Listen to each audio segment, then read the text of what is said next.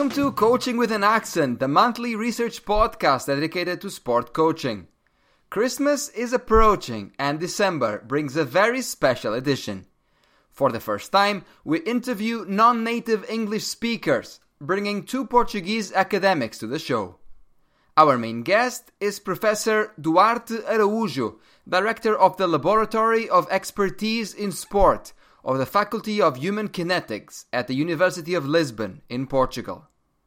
Currently the president of the Portuguese Society of Sports Psychology and a member of the Portuguese National Sports Council, Professor Araújo has published more than a hundred peer-reviewed articles, numerous books and book chapters, and his work has achieved more than 10,000 citations worldwide.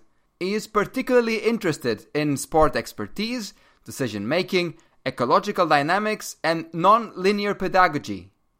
A keen endurance runner, Professor Araújo is also a lecturer on the Professional Masters in High Performance Football Coaching at the Faculty of Human Kinetics in Lisbon. Without further delays, let's move on to our conversation with Professor Duarte Araújo.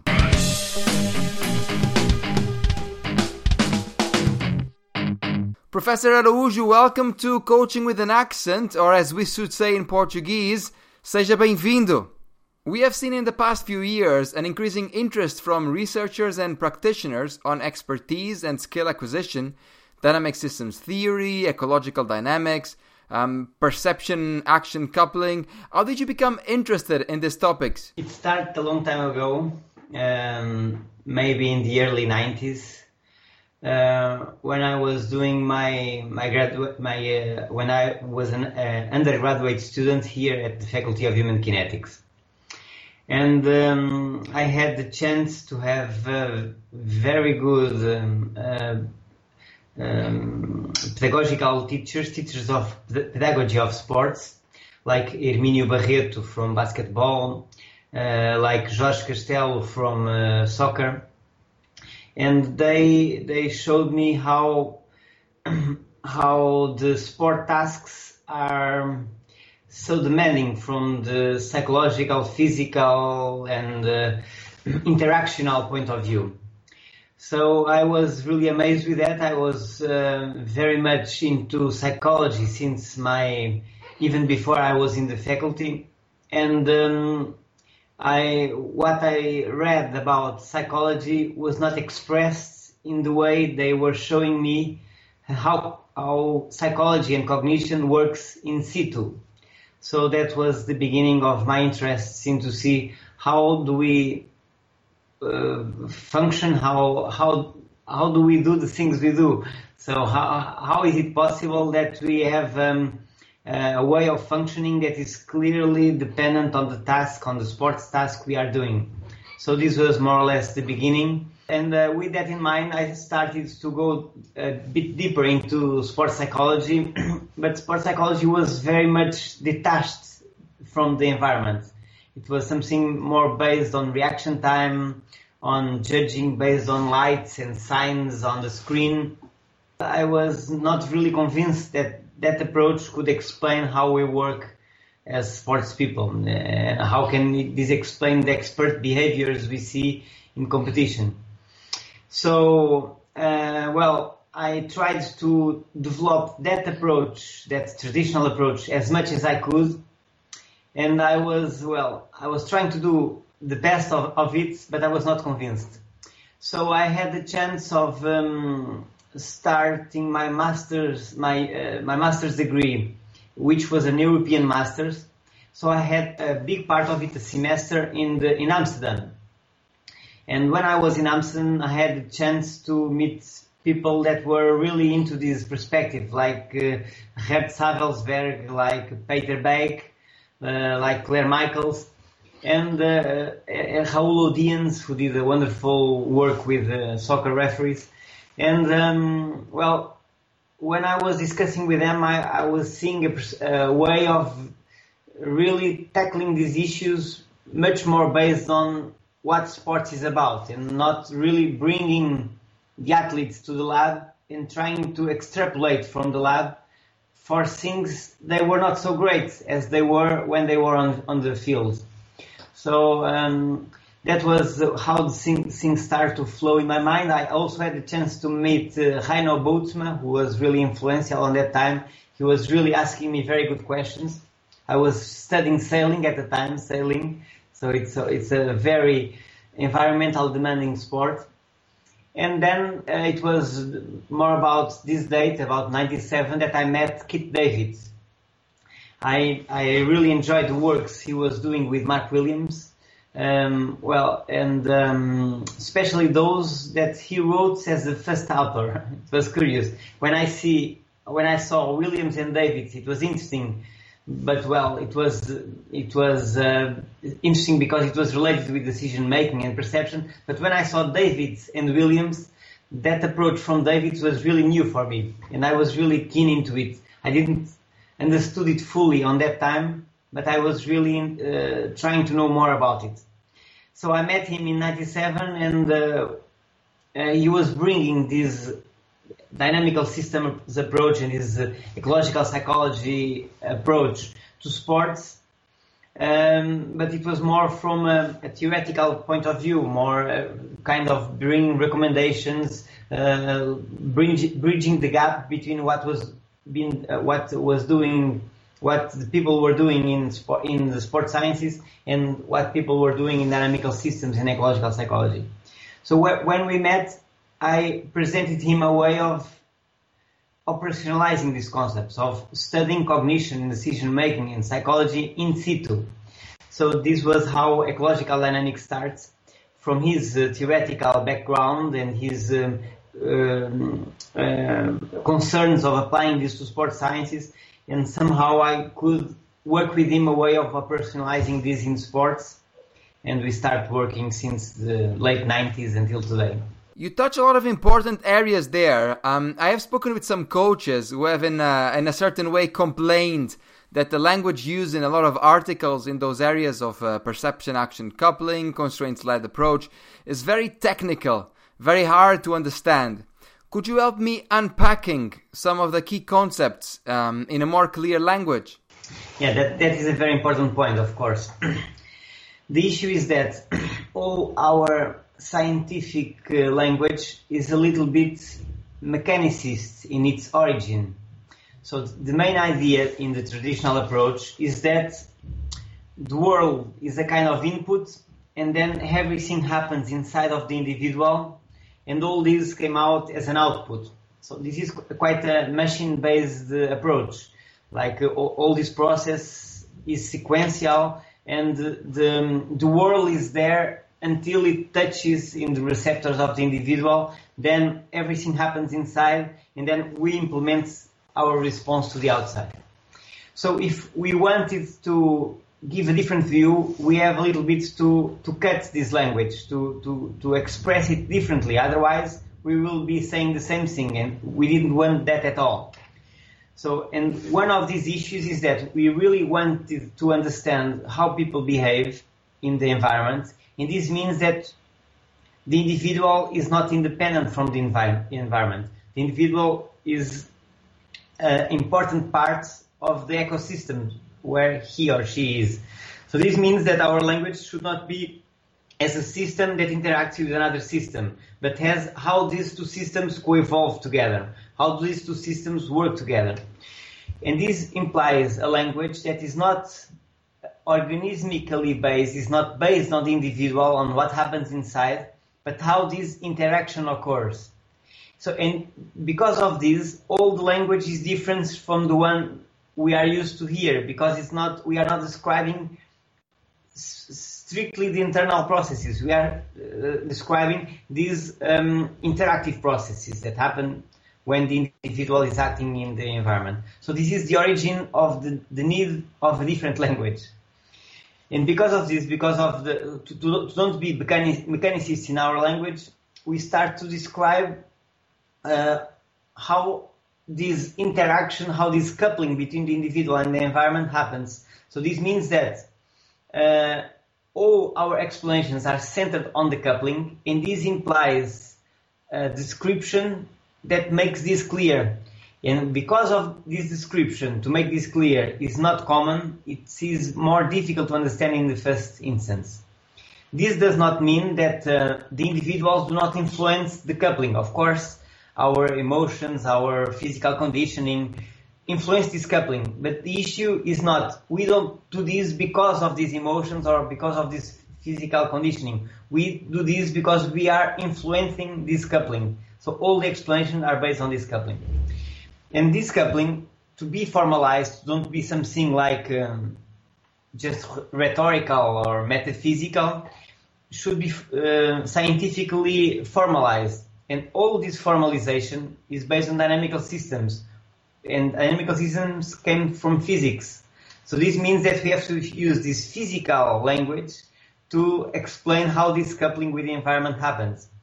So to, to unpack a little bit this language, this means that uh, when an individual is doing some tasks, there are some natural solutions that emerge and other solutions that do not emerge. These solutions, these, these uh, paths for exploration, we call these attractors. And these attractors are based on, on the, these invitations that the environment makes to the individual. These invitations or these possibilities for action are called affordances. So somehow attractor, attractor is a way of uh, physically describing what is an affordance.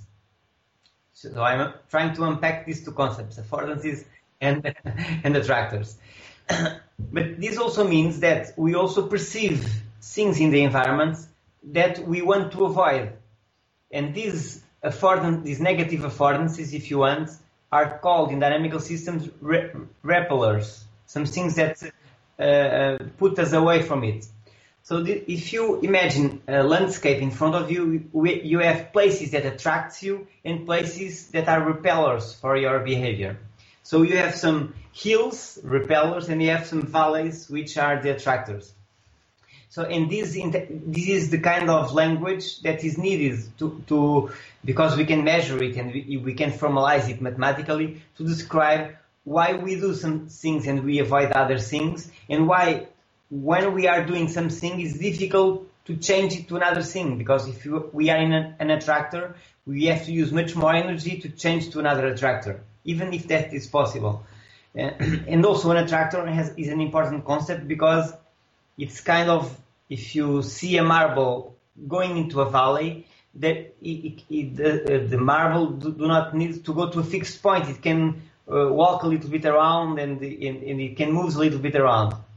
This means that these attractors uh, are um, characterized by always existing variability. There's not, li- not only one fixed solution to act upon that attractor. There are several possible solutions that make that work. So this is also a kind of very important concept, the concept of variability of adaptation, meaning that we don't, we don't need to do a strict repetition of what we did before, but we have to uh, um, act more functionally, more towards the difficult, uh, the different um, and redundant, redundant ways to achieve a certain goal. So this is why variability is, is so important. But also this variability is not any kind of variability. It's a kind of constrained variability because it's constrained by this attractor, meaning that it's not random variability. It's not uh, white noise. It's constrained variability. It's colored, colored if you want, uh, more pink, uh, pink noise, brown noise, because it's constrained. It's variability directed towards the possible solutions for this task. So this is also why variability is an important concept, but not any kind of variability, but variability that makes you more um, adaptable to uh, solve the solicitations of that task. Just in a brief uh, overview, these are some of the key concepts. Research on expertise in sports is mostly focused on the development of uh, expert athletes, on the performers. Do you think it could also help in the development of expert coaches? Do you think it's an area that perhaps researchers should explore better? I, I totally agree. I think uh, this process uh, the, all the process of expertise, of the development of expertise, of training development, or, or, all the issues related with training has to do a lot with the coaches, of course. If we try to explain performance from this perspective, we now also are in conditions to explain the performer, not of the athlete, but the performance of the coach. So I think it's really time to move into that, to move into how the interaction of the coach with um, the practice setting with the athletes, but also with the practice setting as a designer of tasks, how these kind of interactions are more helpful or harmful in this development of the um, of the the learning of the of the, of the performer. So I think there is uh, um, really a need to move into the, this direction. But also this is also a reflection of what we call uh, of uh, as nonlinear pedagogy. So this is also our call for uh, paying a, a, better attention to the role of the coaches and how this process can be uh, can facilitate the learning.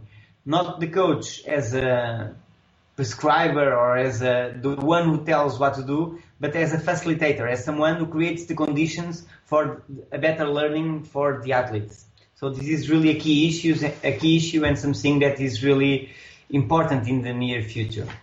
So, if you allow me to take this um, even a little bit further, that would mean that us as coaches, if we understand the importance of the environment surrounding us, that we need to be very, very careful when we um, select or when we accept to work in a certain environment, because it's also going to affect us. So, for example, the culture of a club, when we move to a different country, these are also things that we should consider, uh, bearing in mind that explanation you just gave regarding the relationship between the coach and the performer. Completely. That is a very clever question because that is not only um, a concern, that is a need. that is really something that is important to take into consideration. Let me give you an example. I, I have been in contact with many coaches and they they learn some things and they like some of the things that sometimes I, I, present to them and they say that, that they are going to impose that to the clubs to the coaches to the directors to the parents and the first thing I told them is that if they do that they will be fired in the in the day after they, that that you cannot impose to someone to work in a way that is not understandable by them so if you want to do something different, you, you have really to understand the culture where, where you are, the culture of your club, the, the, the, the roles of the directors, the roles of the parents. You don't, the worst thing you can do as a coach is to lose your time and energy fighting against them. Because if you are doing that, you are losing your energy and time to improve the athletes. So the issue is that how can you, you understand that and how by understanding that you work with them in order that both of your goals, the directors and your own goals, or the parents and your own goals, are are are uh, walking towards their achievement and not simply fighting one against the other to show who is the right and who is wrong. So I think you have really to be sensitive to the culture where you are. You you can change some things of the culture, of course, but if you the only thing you do is to fight against that culture, you are not doing your job. So I think you have to understand before you try to change. And if you want to change, you have to change in a way that both win. Both parties are winning with your change, not just losing time with the fights and all that. So uh, it's completely clever what you say. It's not imposing your ideas. It's to see how your ideas and your conceptions about training can work in the culture where you are this makes a huge difference, I think. One of the main criticisms that I hear um, about the work of uh, sports psychology researchers is that most of the work they conduct um, is done in, in labs. That there's not uh, seem to be an awareness of the reality of coaching in situ and uh, of what the role of the coach entails. If I can also add a personal view, um, I also don't see a great level of understanding of the game, especially in football articles can be quite generic. But in your case, I see that you really care about looking at what happens in a game of soccer, for example, its dynamics. When we talk about interdisciplinarity, Do you think it is also important that we don't look only at um, academia, but we do a bigger effort to work in partnership with coaches? Yeah, sure. You you are doing a very nice analysis of this. I, I, I fully agree what you're saying. So uh, in, in, such a way that, and because of uh, what we said in the beginning of our talk or of our discussion, I'm not putting the emphasis on the individual.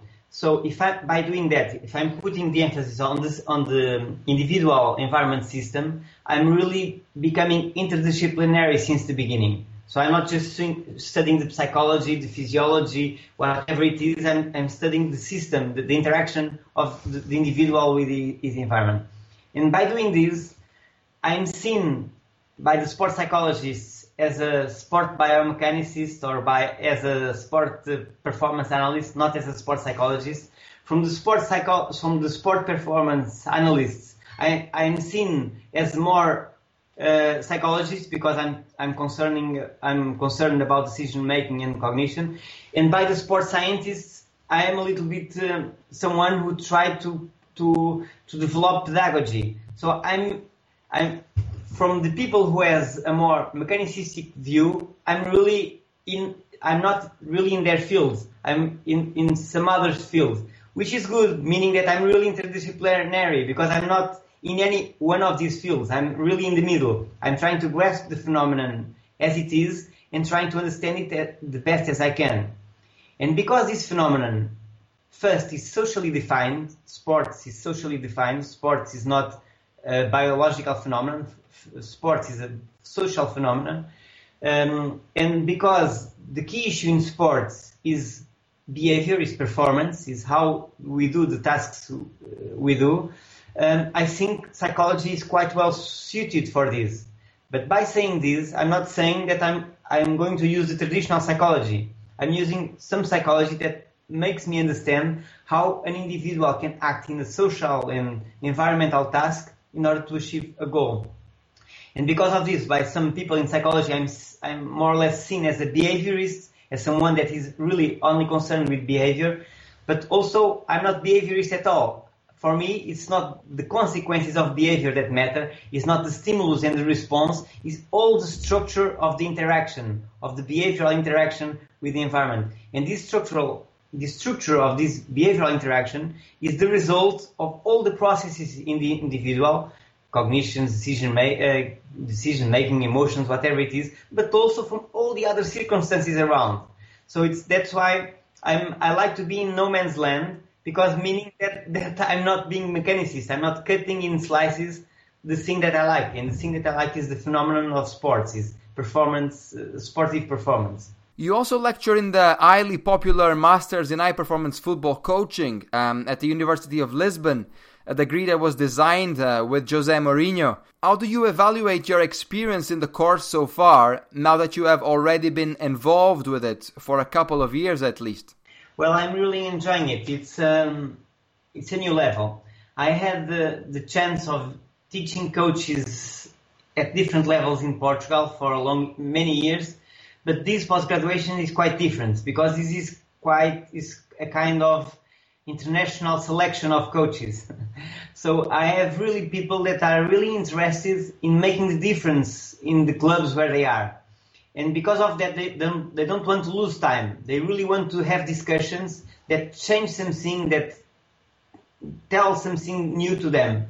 And this is quite demanding and in the good way because it really implies that I try to understand their own perspective and show how the message I'm conveying can add something to what they are doing. So this is quite challenging in that way, uh, but in, in the best way possible because they are really people that um, take the most of the teachers, take the most of, of the prof- professors. They really demand something that go beyond the ordinary, and I, that is that is great for me. and they go a little bit beyond that preconceived idea that uh, some people have of coaches looking at uh, academics as they have nothing to learn from them. It's a different era, no? Yeah, um, and both parts are involved in that. So the students are interested, and the, the teachers and the academics should should really present the things in a way that is understandable by them. So because there is this joint effort to make that, the things work. If I just appear with my own language without caring what they want to know, if they just want me to tell them their solutions, we will not communicate.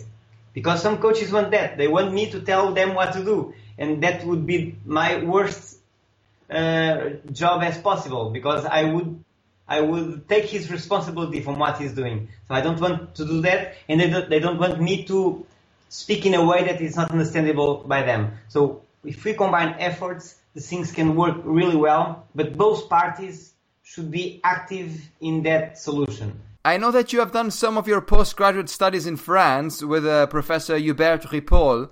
Are we missing on a lot of knowledge if we are not able to read French? Well, I, I, read well French and I speak well French. I don't write well French because French is quite difficult to write. But during my uh, undergraduation, I also spent a semester uh, with those Erasmus projects in Lyon.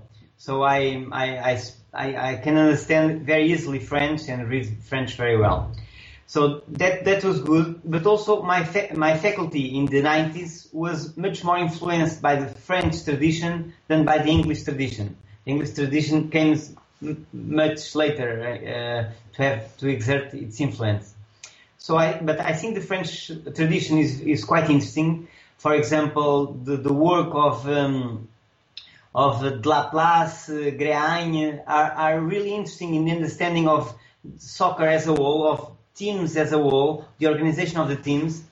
Uh, and uh, so that, that, those influences were interesting. The work of Hubert Ripoll was particularly important because he was really an experimentalist uh, interested in sports, meaning that even though that he followed a traditional paradigm and he was quite conv- conv- uh, convinced of that, but he was a pioneer in trying to bring more sports into these traditional uh, paradigms. So it, and, and we had a huge respect for each other. He was much more senior than I was, but he has also a very huge respect for my own perspective. That's why we could work so well. So I could understand what uh, he was bringing new and taking a, a, little bit more further his pioneering work on this area. But he also helped me to think better uh, in my own perspective of how I can capture these behaviors in a way that is scientifically sound. So this was a very good interaction that I had with him, and uh, and because of that, that book came out. That uh, book that we did in the 2009 came out, and it was a very good collaboration. Uh, what I meant was more. Um, there seems to be a lot of research published in French, um, which does not get into the English-speaking world. Do you feel privileged uh, in terms of access to knowledge uh, by being able to speak French or other languages? I understand what you mean. Yeah, you, you are right. But uh, modern research, I think uh, uh, French has a good um, thinking tradition, more from that comes from more philosophy. And I have, I'm a big fan of a French philosopher called uh, Maurice Merleau-Ponty. And I think um, if we have uh, a philosophical antecedent of ecological dynamics, that would be Maurice Merleau-Ponty and his way of understanding perception, action, and embodiment is uh, much um, stronger and and and older than what all the world is talking about embodiment, cognitive embodiment. All this, I think, comes from Maurice Merleau-Ponty, and he's really a his way of thinking is very is very unique, I think, and uh, has a lot to do with my work. That is one thing. The other thing is that there is also a very good culture in France of discussing deeply the understanding of sports and of, of sport tasks.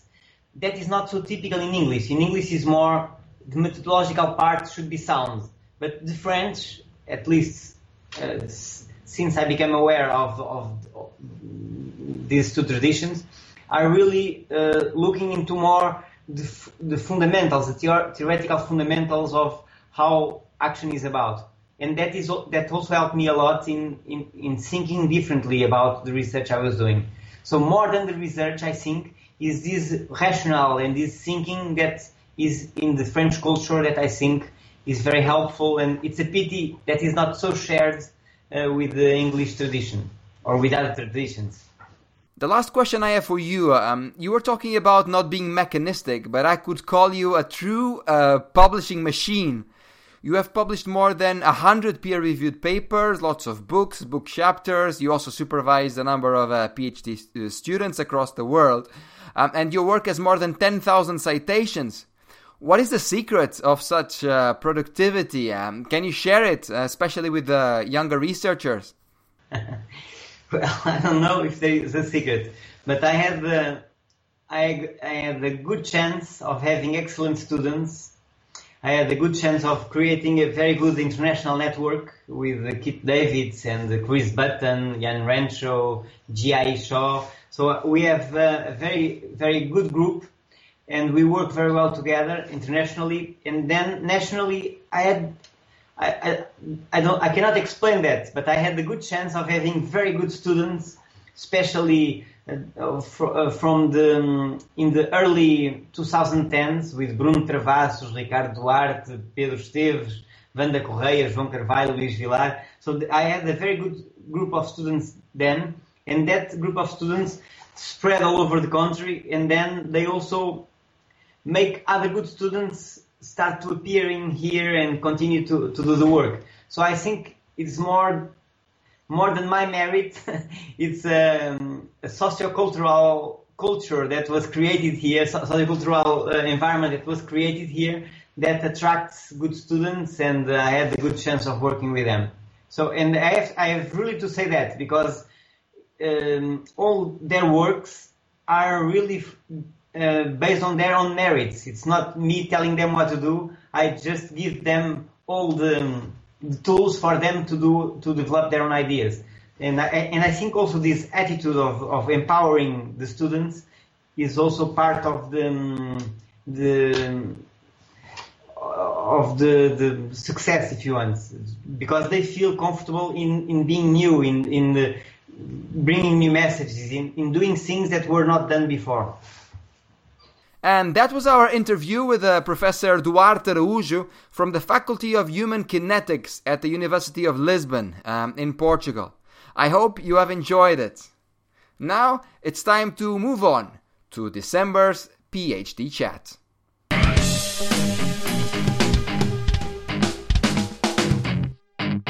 In this special edition of uh, Coaching with an Accent, we continue with the Portuguese touch while staying within the UK borders.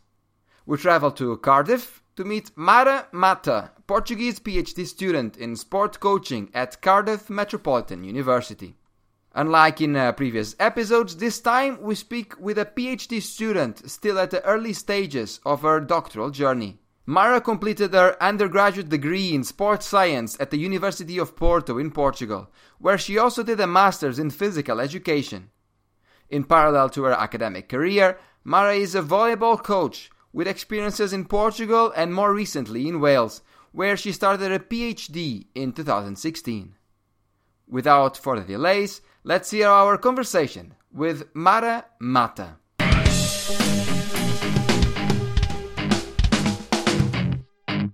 Mara, welcome to Coaching with an Accent. Thanks for taking the time to talk to us. The first question is the obvious one. What is your PhD about? Uh, so first of all, thank you so much for having me. This is such a good opportunity. Um, so my PhD is about um, definitely sports coaching. We're very much about trying to understand how coaches who migrate, how they make the cultural transition of coaching in a different context to them, uh, but how the adaptations that they go through, how does that influence the small interactions that they have within their training sessions. So, one of the things I've noticed when I started coaching in the UK, in my case, uh, was that I couldn't approach my athletes the same way that I used to do back in Portugal.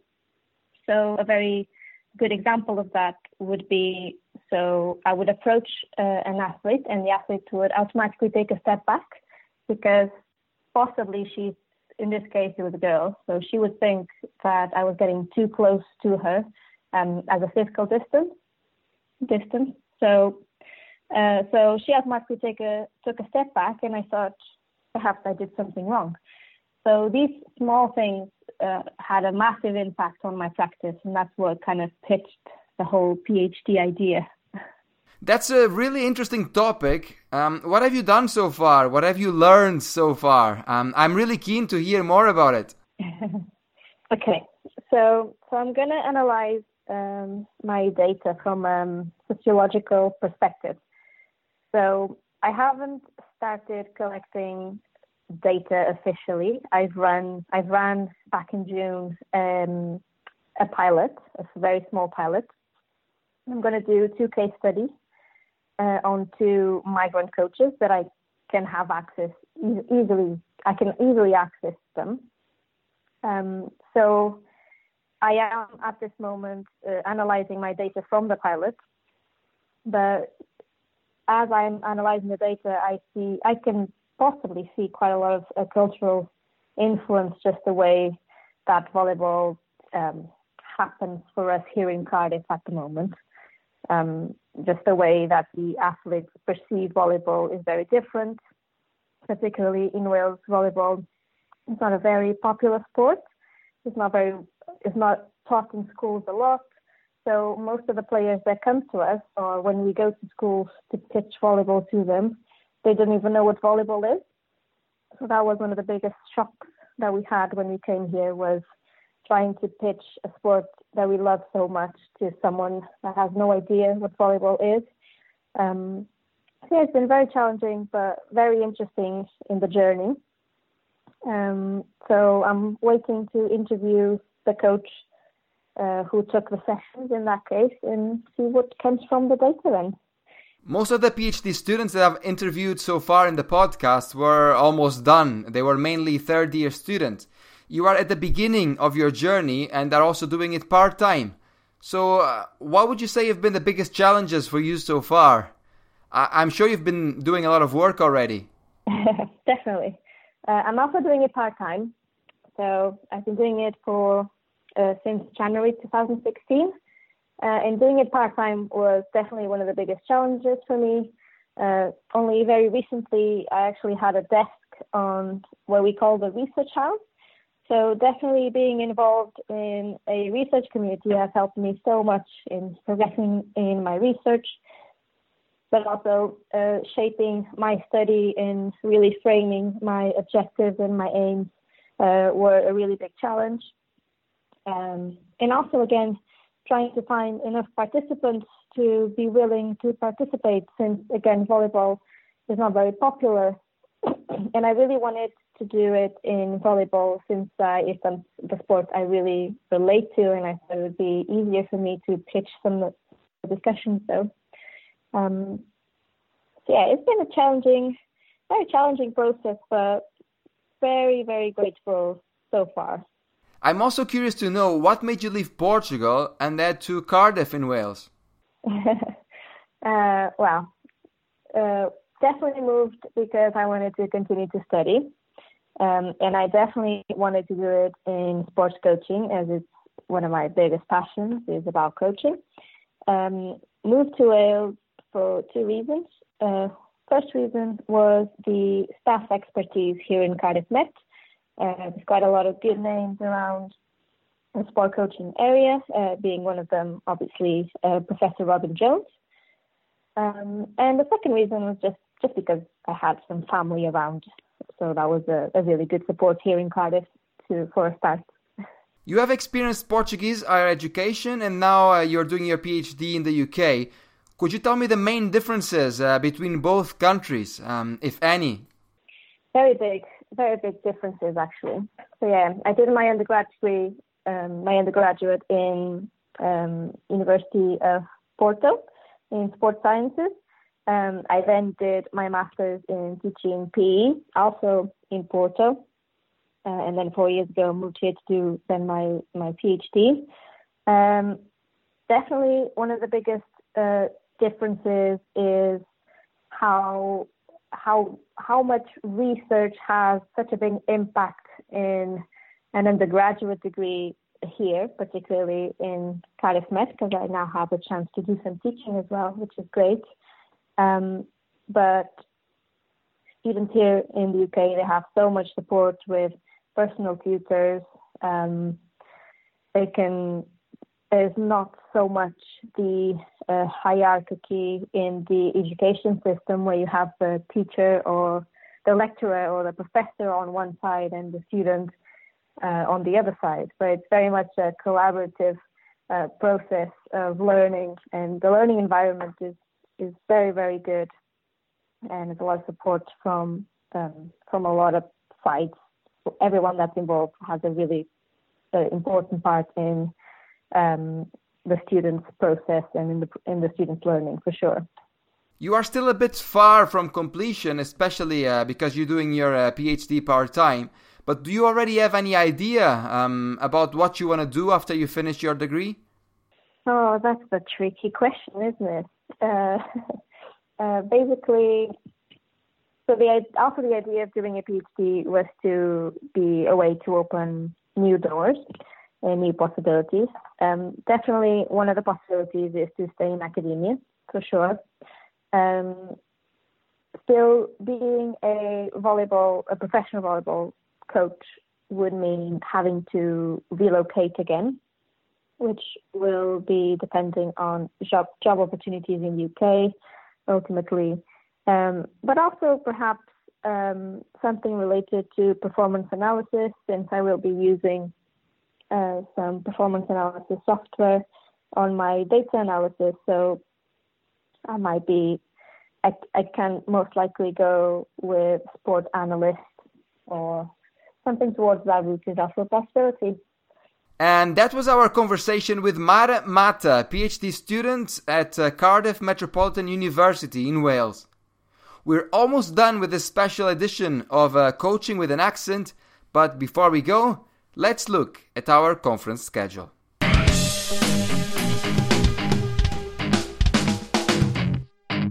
The fifth International Coaching Conference, organized by the Cluster for Research into Coaching, will take place between the 4th and the 5th September 2019 at the University of Worcester in England.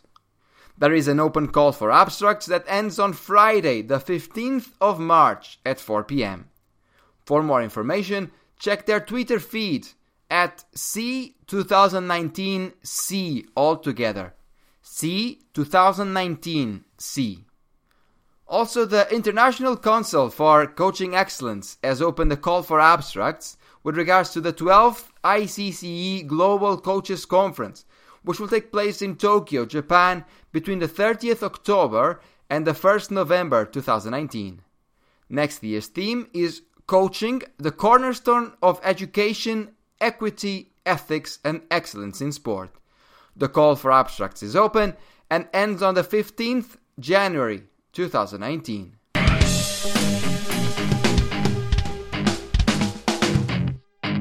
And that's all for 2018.